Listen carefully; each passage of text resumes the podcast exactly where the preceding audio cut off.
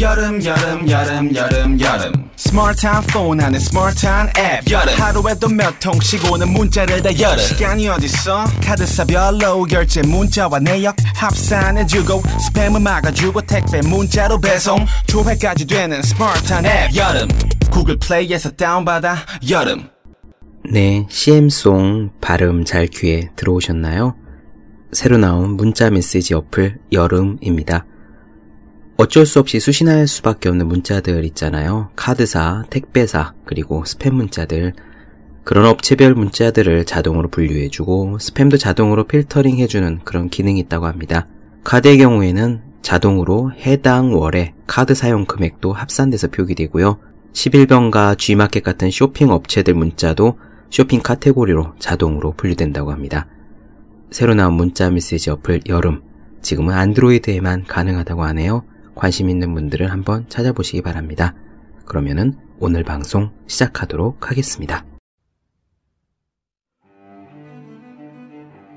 2013년의 기억을 하나 이야기해보죠. 류현진은 한국 프로야구에서 미국 메이저리그로 직행한 최초의 선수입니다.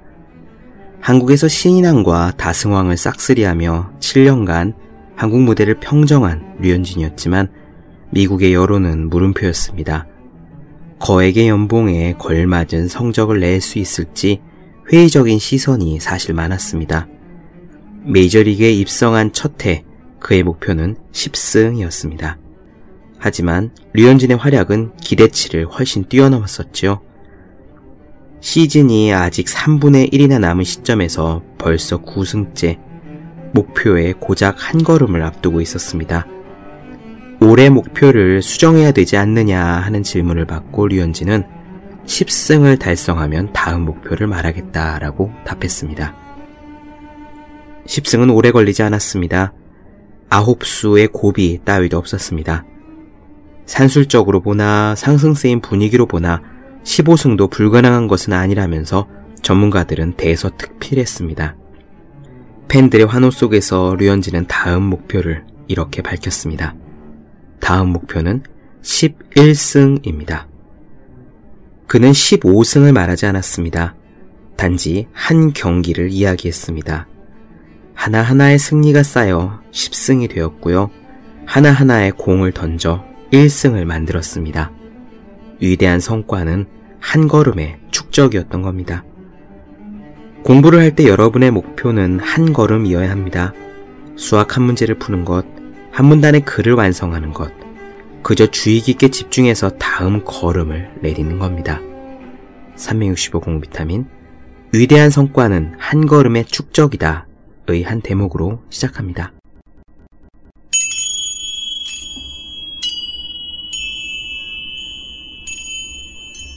네, 안녕하세요. 본격 공부자극 팟캐스트 서울대는 어떻게 공부하는가 한지우입니다.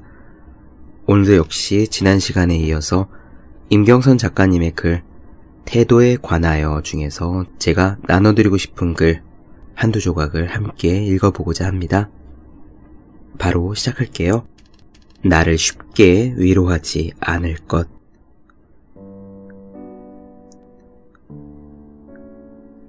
누군가가 자신이 오랫동안 품었던 꿈을 토로하면 자신감을 갖고 도전해 보세요. 아직 늦지 않았어요. 화이팅! 이라고 쉽게 말하는 사람들을 보고 있노라면 어쩔 줄을 모르겠다.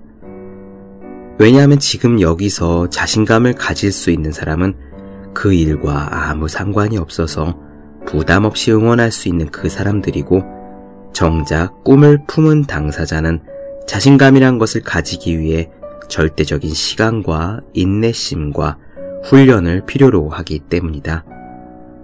잘 알지도 못하는 제3자가 자신감을 가지라고 해서 알겠다 라면서 활짝 웃으며 대답해서 얻게 되는 것은 자신감이 아니라 일시적인 위로 혹은 장기적인 망상이다.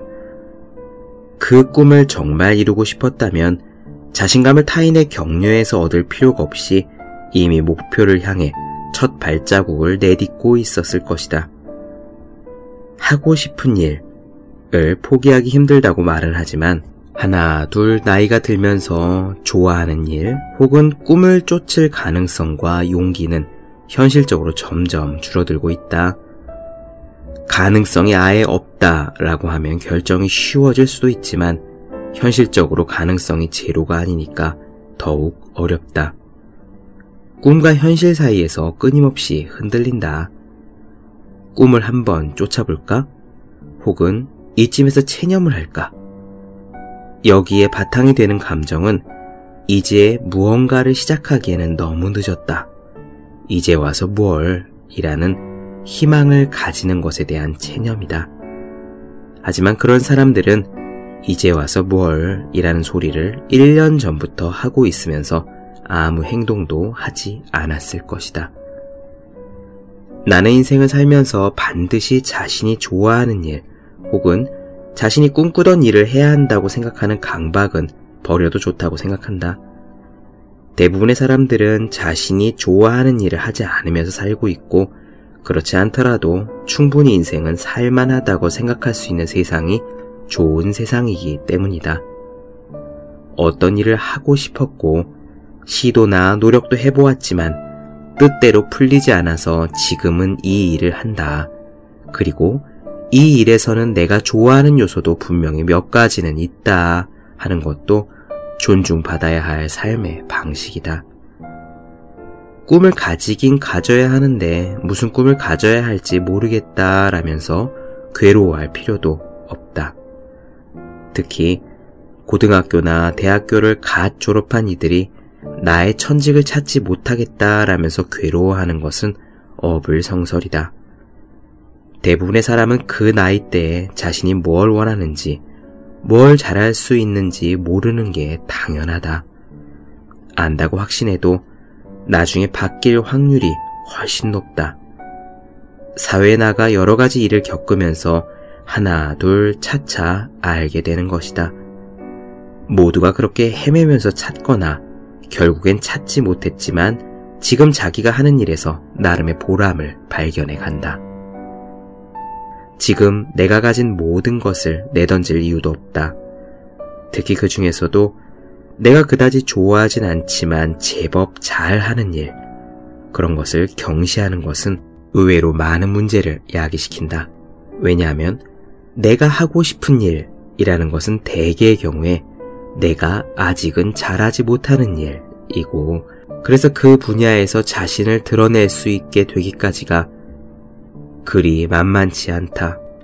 그럴 때 내가 하는 일로 기초 체력을 다지면서 그 다음 단계로 내가 제법 잘하는 일로 능력치를 올리고 그런 다음 내가 원하는 일과의 접점을 찾을 수가 있다.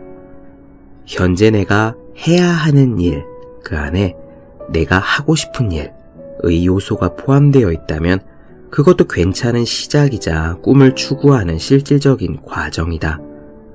궁극적으로 내가 하고 싶은 일을 실제로 하게 되었을 때 충족감을 느끼려면 그 일은 내가 제법 잘 하는 일이어야 지속 가능해지니까. 내가 하고 싶은 일을 하려면 현실적으로 무리할 수밖에 없다. 편안하고 자연스럽게 어떻게 흘러 흘러 이렇게 되었다는 말은 대개가 거짓이다. 무리하는 것이 되레 자연스럽고 당연한 일이다. 원래 하던 대로 하고 있다면 내게는 그 어떤 변화도 일어날 수 없다. 내가 무리한 만큼 앞으로 전진하고 선택의 폭이 넓어지면서 인생의 기회가 열리는 것이 현실이다. 내게 주어진 시간은 이것밖에 없다는 절박감도 더불어 압박을 가한다. 무리한다는 말이 버겁게 느껴지면 최선의 성실함이라는 말로 대체하면 된다.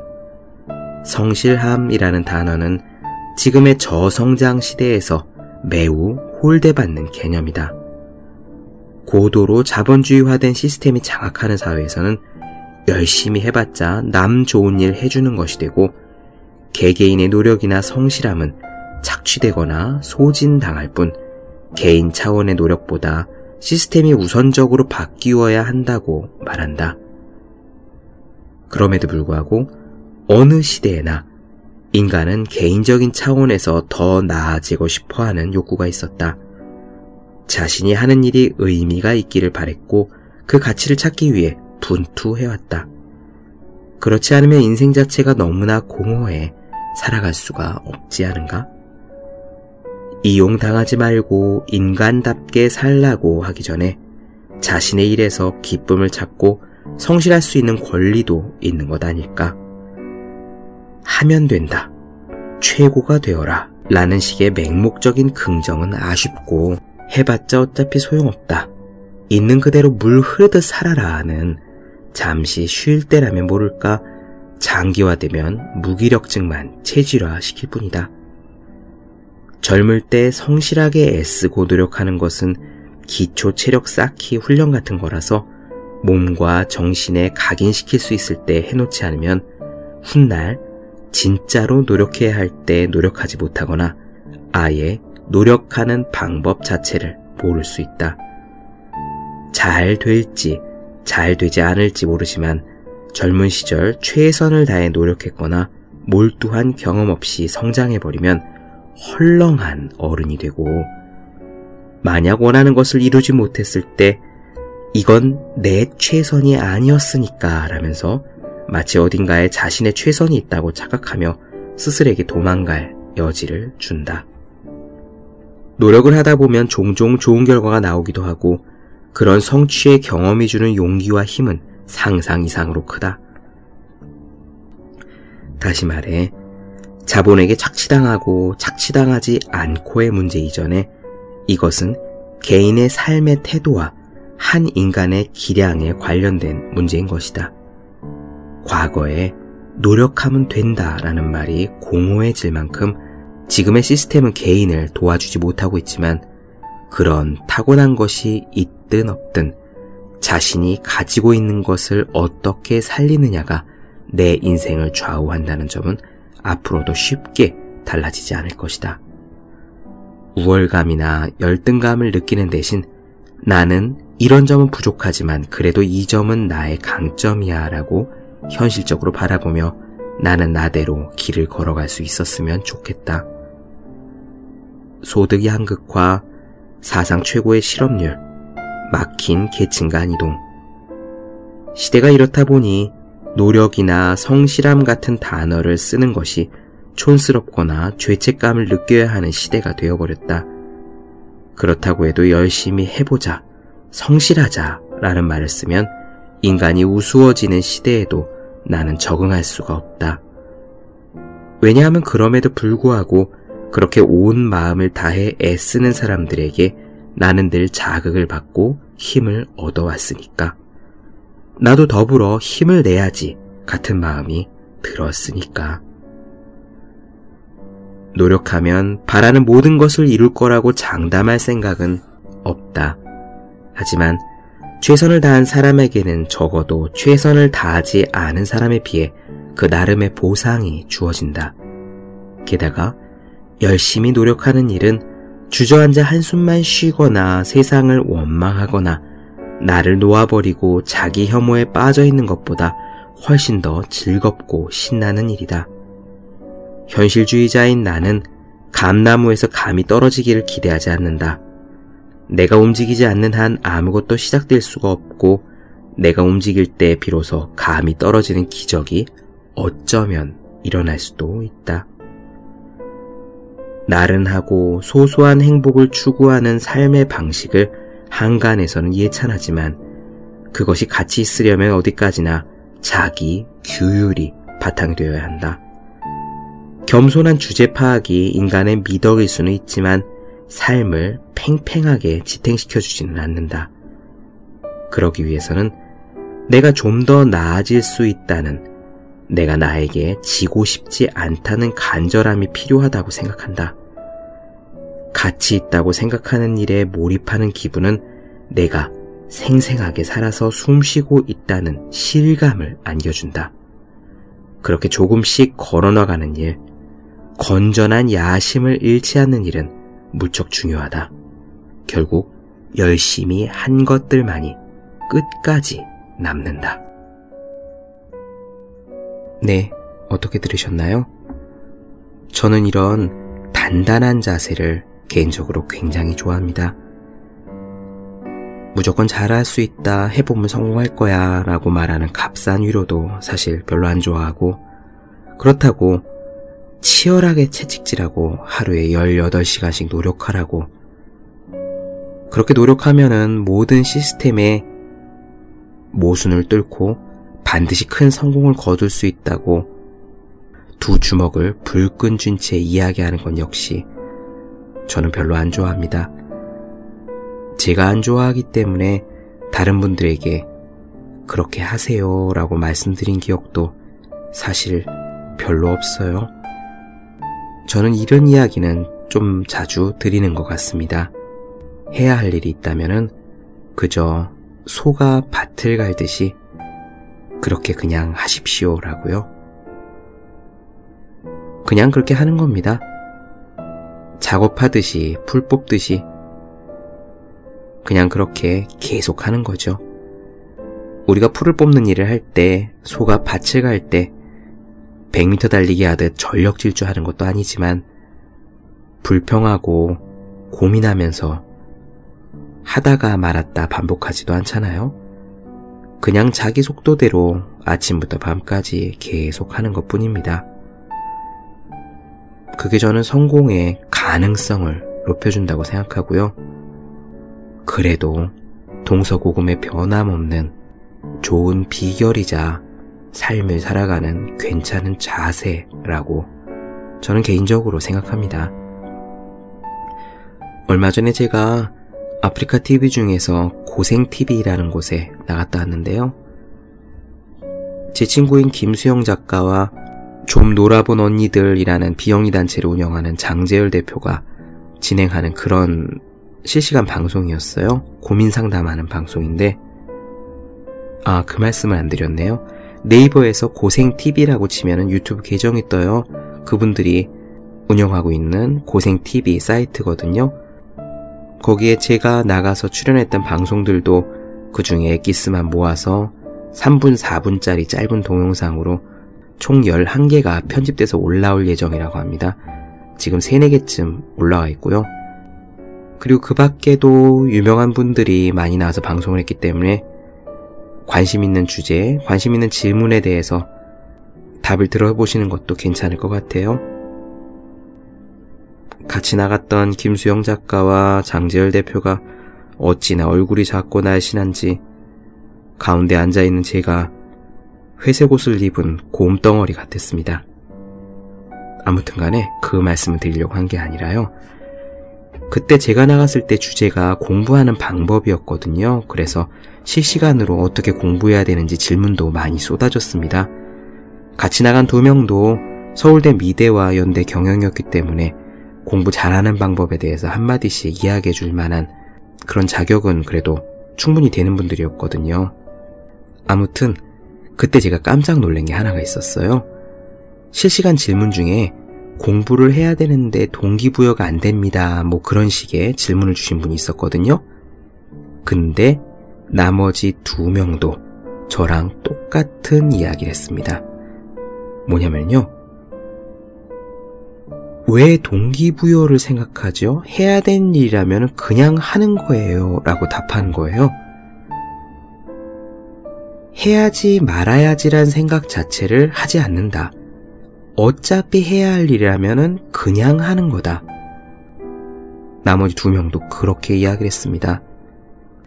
저는 소가 밭을 갈듯이 그렇게 공부하세요 생각하지 마세요 라고 이야기했고 나머지 두 명도 해야 할 일이라면 그냥 하는 것밖에 답이 없다 라고 이야기했는데요. 그게 정말 정답입니다. 우리가 내일 아침에 출근을 해야 되는 직장이라면은 아침에 내가 왜 8시 반까지 회사를 가야 되지 말아야 되지 이런 걸로 고민하지 않잖아요? 알람 시계 맞춰놓고 아침밥 후다닥 먹고 대충 옷 갈아입고 전력으로 달려서라도 지각하지 않기 위해 그렇게 하잖아요. 그거랑 똑같습니다. 자기가 해야 되는 일이면은 공부든 일이든 투잡이든 봉사활동이든 누구에게 사과하는 일이든 해야 할 일은 그냥 하는 것 뿐이죠. 노력하는 자세는 그런 거인 것 같습니다. 방금 읽어드린 이 글에서 제가 너무너무 마음에 드는 표현이 있었어요. 한 문단이었는데 다시 한 번만 읽어볼게요. 젊을 때 성실하게 애쓰고 노력하는 것은 기초 체력 쌓기 훈련 같은 거라서 몸과 정신에 각인시킬 수 있을 때 해놓지 않으면 훗날 진짜로 노력해야 할 때 노력하지 못하거나 아예 노력하는 방법 자체를 모를 수 있다. 잘 될지 잘 되지 않을지 모르지만 젊은 시절 최선을 다해 노력했거나 몰두한 경험 없이 성장해버리면 헐렁한 어른이 되고 만약 원하는 것을 이루지 못했을 때 이건 나의 최선이 아니었으니까 라면서 마치 어딘가에 자신의 최선이 있다고 착각하며 스스로에게 도망갈 여지를 준다. 저는 여기 나온 헐렁한 어른이라는 단어가 너무나 가슴에 와서 박혔습니다. 내가 그동안 헐렁한 어른으로 살아온 건 아닌지 하는 생각도 들었고요. 게으름의 유혹에 이기지 못해 그날 해야 될 업무를 하지 못하고 다운받은 영화를 틀거나 일단 누워서 자거나 했던 헐렁했던 날들이 생각났어요. 그렇습니다. 노력하는 것도요, 마음의 기초 체력 같은 겁니다. 열심히 노력해보지 않은 사람은 열심히 노력한다는 게 뭔지 모르고, 한 번이라도 열심히 노력해본 사람은 다른 어떤 일을 대할 때도 그렇게 열심히 노력할 수 있습니다. 저는 그런 생각을 해요. 왜? 유명한 게이머 이묘한 선수 있잖아요. 이묘한 선수가 얼마 전에 세계 포커 대회인가에 나가서 꽤 상위권에 올랐다는 기사를 본 적이 있거든요. 포커를 배운 지 얼마 안 됐는데 하여간 놀랄만한 성적이었다고 했습니다. 그때 그런 생각이 들었어요. 이면 선수가 과거 프로게이머 할 때 미친 듯이 게임을 했듯이 바로 그렇게 노력하는 집중력과 인내력으로 포커게임을 배울 때도 했겠구나라는 생각을 말이죠. 제가 지인에게 들은 이야기인데, 과거에 의대를 나와서 의사 선생님을 하다가 지금은 그만두신 어떤 분이 그런 말씀을 했더랍니다.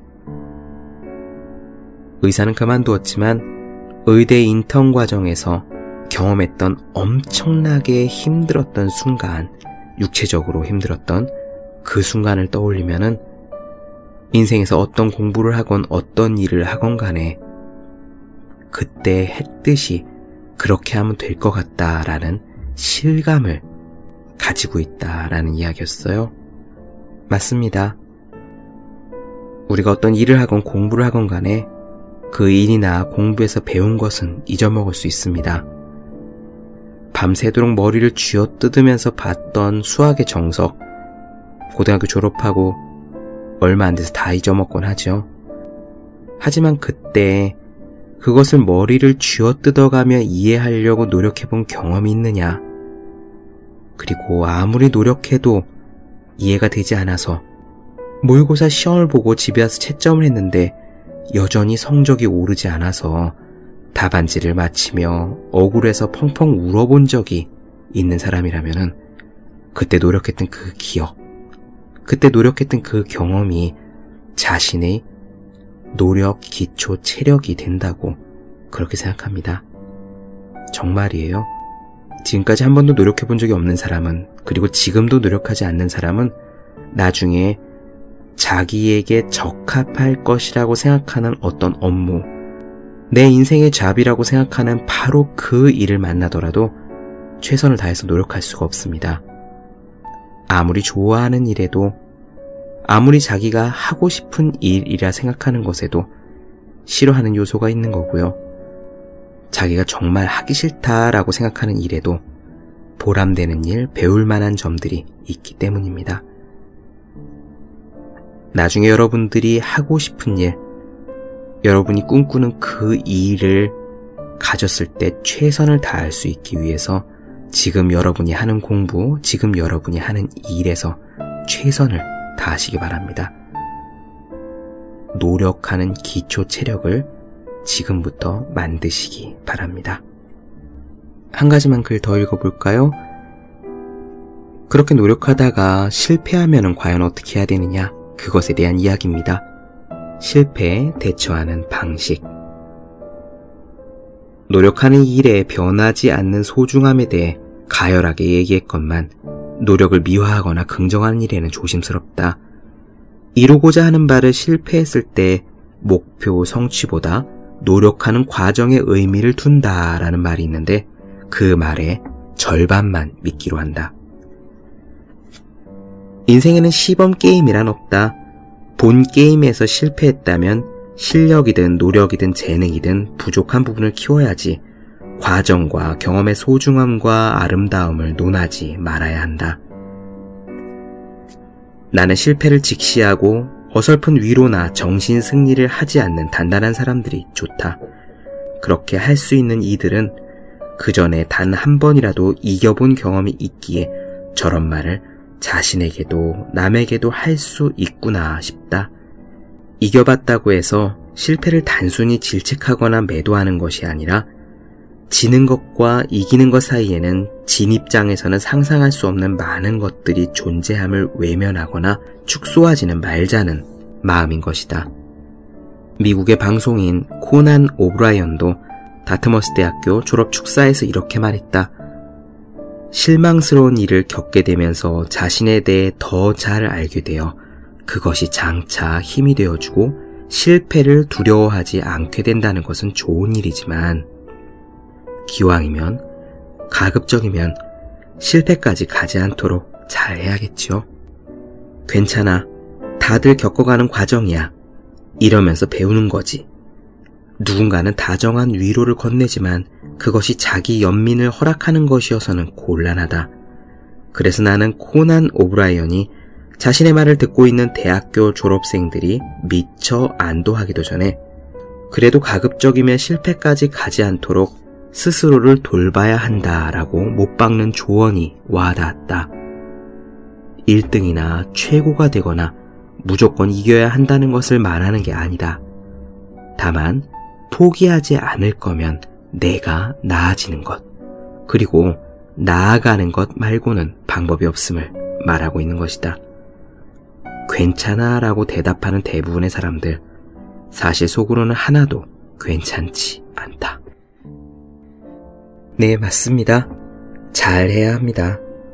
정말로 그렇습니다. 합격하는 게 불합격하는 것보다 낫고요. 성공하는 게 성공하지 못하는 것보다 당연히 낫습니다. 물론 양쪽 어디에서나 배울 건 있습니다.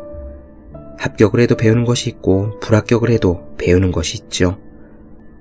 실패가 우리의 발목을 잡듯이 성공 역시 우리의 발목을 잡는다고 합니다.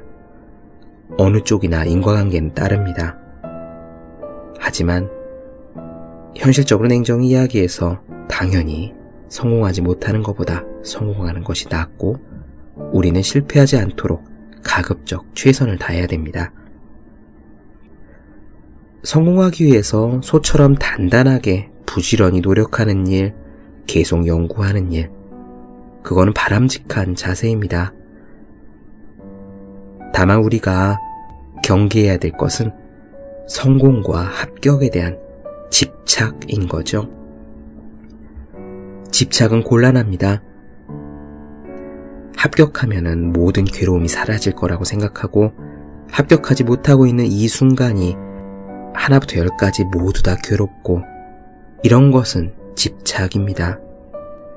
합격도 좋고 성공도 좋지만 합격과 성공은 우리가 거기에 닿을 만한 충분한 자격이 된다면 그만큼 우리가 충분히 원인을 쌓아간다면 자연스럽게 우리에게 다가오는 무엇이다 라고 단단히 마음을 먹고 우리는 그냥 오늘 해야 할 일을 하는 것 뿐입니다.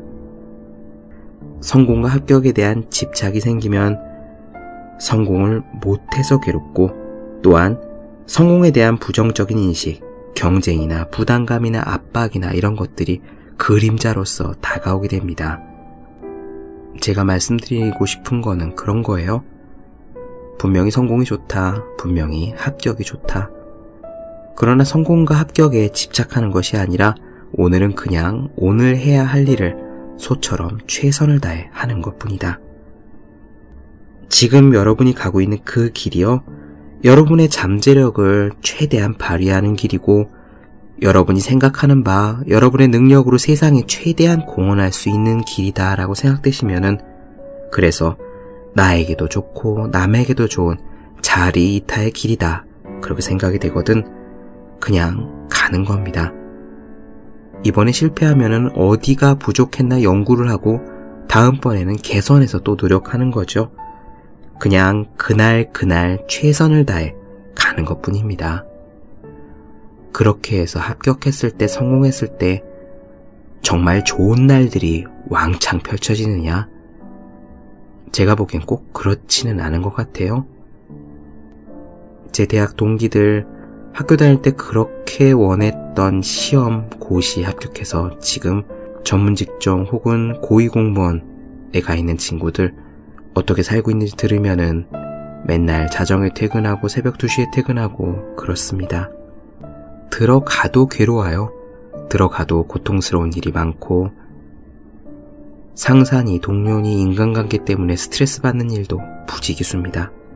그렇기 때문에 그냥 오늘 해야 할 일, 여러분이 수험생이라면 수험생으로서 오늘 해야 할 일, 여러분이 직장인이라면 직장인으로서 오늘 해야 할 일, 여러분이 무언가에 합격한 신분이라면 지금 그 신분으로서 해야 할 일을 그냥 최선을 다해 노력하는 단단한 자세가 제일 소중하고 귀한 것이다 라는 말씀을 드리는 겁니다. 가보면 생각만큼 좋지 않대요. 막 천국이 펼쳐지지 않습니다. 예전에 친하게 지냈던 선배 한 분 있는데 저보다 4, 4살 위에 여자 선배였거든요. 그분이 고시 공부를 오래 하다가 결국 합격을 했습니다. 정말 진심으로 축하를 했죠. 또그 선배는 몸도 많이 아파서 공부를 쉬었다가 다시 하다가 그러다가 결국 사실을 합격했었습니다. 저는 어린 마음에 누나 정말 축하한다. 이제 진짜 좋은 일만 남았다. 얼마나 좋겠냐라고 해맑게 이야기했는데 내 그 선배가 이렇게 답하더라고요. 아니야 막상 부고라니까 그렇게 좋지만은 않아. 왜냐면 지금 해야 할 일이 또 태산이거든. 내가 늦게 붙었기 때문에 가서 연수원에서 경쟁해야 되는데 체력과 나이가 다른 사람에 비해서 밀리고 또 공부를 이렇게 오래 하다 보니 결혼할 생각을 해야 되는데 남자 만나기도 쉬운 일이 아니고 지금 결혼을 해도 늦게 결혼하는 건데 그럼 언제 또 아이를 가져서 아이를 낳고 내 일과 병행하느냐 생각하면은 앞날이 여전히 깜깜해. 네. 인생이 원래 그런 거 아닐까요? 아리스토텔레스가 시학에서 비극에 대해서 이런 종류의 이야기를 했었습니다. 비극의 요소 중에 하나는 우리가 운명을 우리의 것으로 받아들이는 데 있다라고요.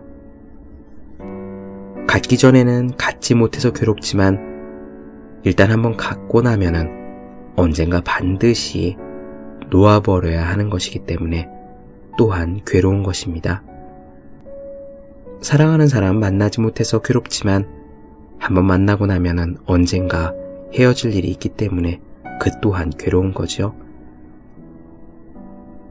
아리스토텔레스가 비극적인 운명을 받아들이는 것이라고 이야기한 것은 그런 의미인지도 모르겠습니다.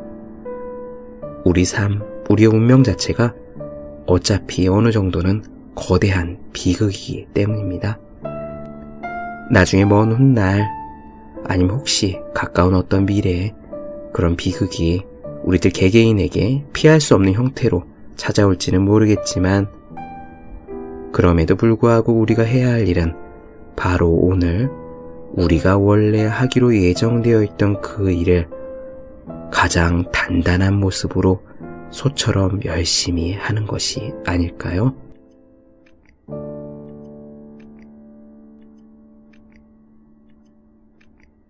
네, 본격 공부자극 팟캐스트 서울대는 어떻게 공부하는가? 오늘은 삶을 살아가는 단단한 자세에 대한 이야기를 나눠드렸습니다. 더 많은 이야기가 궁금하신 분들, 질문사항 있으신 분들은 제 네이버 블로그 허생의 즐거운 편지를 찾아주시면 되겠습니다.